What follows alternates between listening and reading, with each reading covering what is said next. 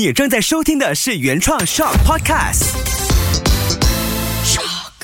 大家好，我是陶晶莹，非常欢迎您收听我的奇幻旅程。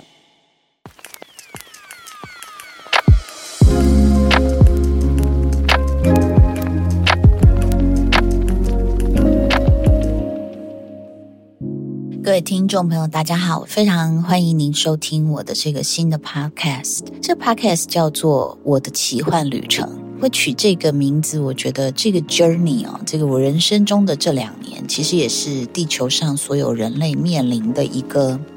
大型的传染病，叫 COVID 十九 哦。那这两年大到呢，这个传染病大到就是我们必须改变我们的生活方式、工作方式、求学方式，所以呢我觉得它也很需要被记录下来。当然有很多的电影啊、电视剧啊，或者是出书啊去记录了。那我自己觉得说，我的奇幻旅程就是从我一个在演艺圈工作超过三十年，然后也已经五十多岁的两个孩子的妈，从我的角度来看看这两年呢、哦，到底我自己发生什么变化。那因为这个地球发生的变化呢，我们又相对的发生了什么变化，不管是大环境啦、小环境啦，或是我们自己的内心。那讲到这个疫情开始的时候，它在二零二零大爆发是一月份，那个时候呢就是我们全家人呢还在这个巴厘岛度假。那其实我们家很喜欢去巴厘岛，以前孩子还小的时候，我们工作如果调得开的话，一年大概有时候多会去到三次哦，这样子。那我自己最高纪录是那时候刚刚认识我老公李李仁的时候，是过年的时候先带着妈妈带着家人去玩，然后把妈妈跟家人送回来之后，我们两个又再去，所以我们是非常热爱巴厘岛哦。那巴厘呢，我们为什么会这么喜欢，就是因为它很幽静，然后但是你要运动也可以、呃、你要躺着耍废也可以。那然后它又有各国的退休人士啊，这个人文荟萃，不但有很多的艺术展览作品啊，然后音乐，然后呢最重要的是这些退休人士也会带来他们的美食文化。呃，我在巴厘岛真的就是觉得吃过很好吃的蛋糕咯，喝过很好喝的咖啡啊，然后还有很棒的 D J 放的音乐，然后各种调酒，那还有他们 local 的这些米狗链、nasi 狗链啊，这个 nasi ayam， 嗯，对我又咽口水了，很没出息，怎么讲到食物名就会咽口水哈？所以就是它是一个可以休息，然后可以你要当然有夜店呐、啊，你要去这个跳舞也可以啊、呃，你要跟家人好好的看着海，然后在游泳池游一整天都可以的地方。所以当时疫情我们一听到的时候，我们还在考虑就说，哎。那不如我们就在巴厘岛住上一两个月吧，别回台湾了哦，因为有疫情。然后呢，就傻傻的认为说，那一两个月就可以结束。所以那时候我们就好像我们延了大概一周，然后之后我们就想说，哎，说台湾在抢口罩啊，全世界在抢口罩，我们就还傻傻的说，那巴厘岛就有啊。然后我印象最深刻的就是，我们就跑到一个像小药局这样的地方买哦，然后就发现真的没有哎、欸。那有的那个口罩呢，我就抓了几包，我说哪里没有啊，这明明就有，只要上面画一个图，我也没仔细看，我想说画这么美的图干嘛这样啊、哦？会拿到柜台，那柜台就开始跟我解释，他说你真的需要这款口罩吗？我说哦，怎么了吗？他说这个就是给穆斯林戴的。我想什么呢？哦，原来是女生如果你戴那种好像是一个长的头套，就是它会有很多的布垂在你的肩膀啊、脖子这里这样罩起来的那种口罩哦。我一看我说哦，难怪哦，就是跟一般口罩不太一样。而且他说就算是这款口罩，我们也限购。我心想说，巴厘岛什么时候这么这么紧张的跟上世界的脚步？它不是一个世外桃源、与世隔绝吗？它怎么就收到风了？然后它就真的这么紧张了？这样子。好吧，我就说留给需要的人，因为他毕竟设计是要戴那种头套的人戴的，所以我就把它放回去，我就没有买了。那结果多出来的这一个礼拜呢，我就觉得说，哎，非常的有意思哦。我们那时候就开发了一个新的区，其实就是对我们来说，因为我每次回去待着，哎，回去，你看我说回去，我真的把巴厘岛当家。我们每次去大概会住的饭店就那几区，然后那我们就想多出来的一个礼拜，我们去住以前比较没住过的区。这一区是比较靠近西边、呃、它不是大家想的那个饭店区那边，呃，五星饭店区不是那边，然后它比较靠近西边、西南边这样子。那也因为疫情，所以哎，人好像那时候也没有这么多。我觉得我们家很奇怪，就是因为我老公跟儿子都是摩羯座啊、哦，然后女儿是金牛座，只有我一个是天蝎。他们就是怎么说，土象、火象哦，然后就是非常的一步一脚印的那种。像我老公说，他曾经年轻一个人的时候，他住的地方的楼下是吃那个空心菜炒牛肉，他可以三个月都只点这道菜配一碗白饭，解决了晚餐。所以他们就是很，有时候应该说不需要变化，他也能满足。所以我们就住在那个饭店啊，不管是出太阳下大雨，我们都一直走到就在饭店口外面的有一家餐厅。太久了，我居然忘了他名字哦。但是我很喜欢那家餐厅，因为它很，其实巴厘岛很多都是这样，就是没有窗户、没有门哦，它就是对外的街道，它就是直接空气是可以流通的。那我现在想起来也还好，我们选了那样的餐厅，不是在一个密闭空间这样。然后呢，我们每天都去那个餐厅报道，因为它是比较 fusion 的那种餐厅，所以它也会有什么越南河粉，有粉，我们就吃那个牛肉的粉哈。然后呢，也有比如说 hamburger 啊，有那个薯条啊这样子，沙拉啊，然后它的冷饮也很好喝啊，咖啡也很好喝。我们家就每天这样去吃、欸、后来到最后我们就发现疫情不太对了，所以我们也必须打道回府了，所以我们就决定离开。离开的班机要飞回台湾，通常都是下午大概三点左右，所以你大概中午就得动身。所以我们把行李整理好，弄上了车，我们一家人又走到饭店口外面那家餐厅去坐下来，再吃一碗粉，就是有一点最后的巡礼的那种感觉哦。然后我们就回味着这个巴厘岛假期，那时候就想说，啊，下次再来啊，这样哦。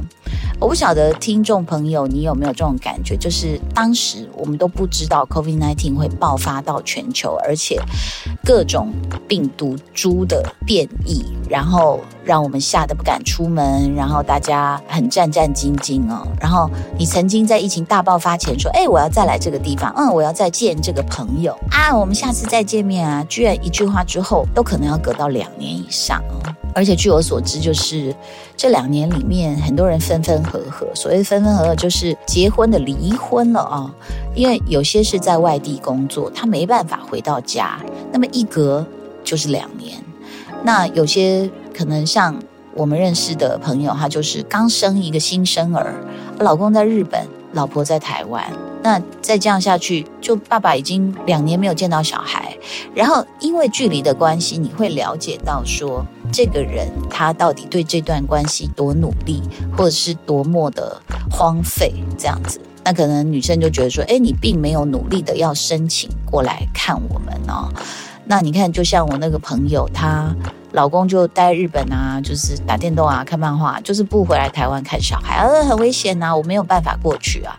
但事实上，你是亲人的话，只要你努力是可以入境的哦。就像大 S 跟巨巨一样哦，就是他们为了要在一起，所以登记结婚。所以我觉得这样一个严苛的环境下，你更可以去看出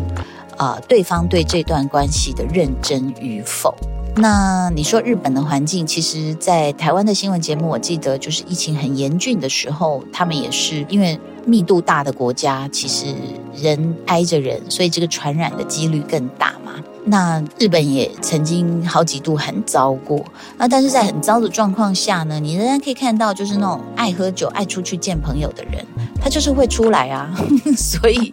日本那时候就是，嗯，什么都关了，餐厅都关了，但是有些那种小小的居酒屋，他就很大胆的开了这样啊、哦，然后也是高朋满座哎、欸。为什么？因为大家闷坏了，要出来喝杯酒啊。我自己不是那么会喝酒，但我身边很多爱喝的朋友，就是后来就大家发展成云喝酒啊，就像疫情一开始你说呢，意大利很浪漫的人就站在那个自己的小阳台，然后跟对面那栋建筑物小阳台上的朋友要唱歌啊、跳舞啊，拿着酒杯高举啊，这个摇尽你啊。那我一些爱喝酒的朋友，因为这个最严峻的疫情之下没有办法见面哦。他们就自己在家喝，然后都透过这个 I G 啊，或是各种软体啊，他们就直播啊、哦，大家这各拿自己的酒，然后边喝边聊啊，所以就证明，其实在这个疫情下，我们这种群居的动物其实感到非常的无助、寂寞啊、哦，然后很需要朋友，很需要找人聊天。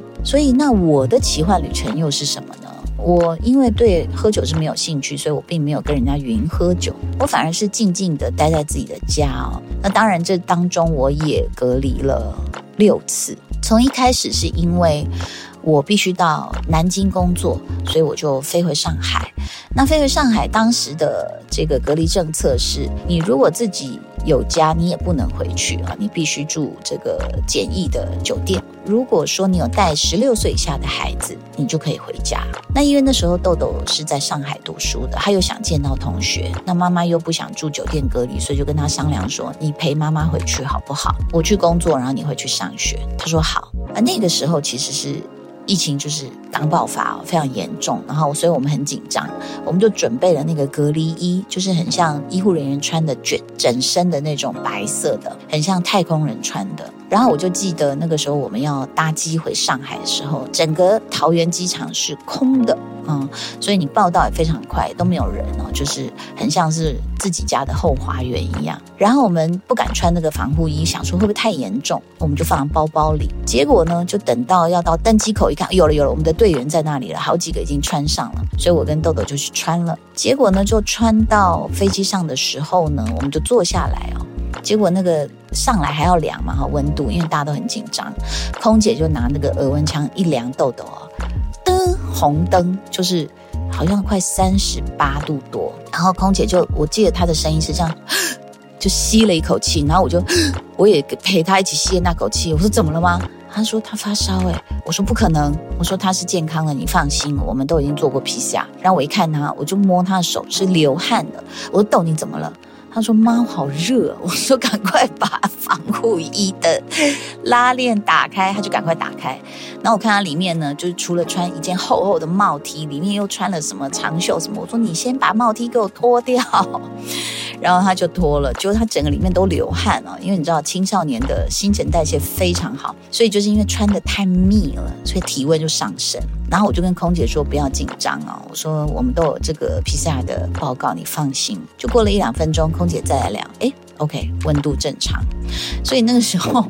我就记得我上海的一个朋友，也是一个妈妈，她说：“哎，你要叫你小孩不要穿太多，我跟你讲，他们体温很高哦，然后又闷在里面，就很容易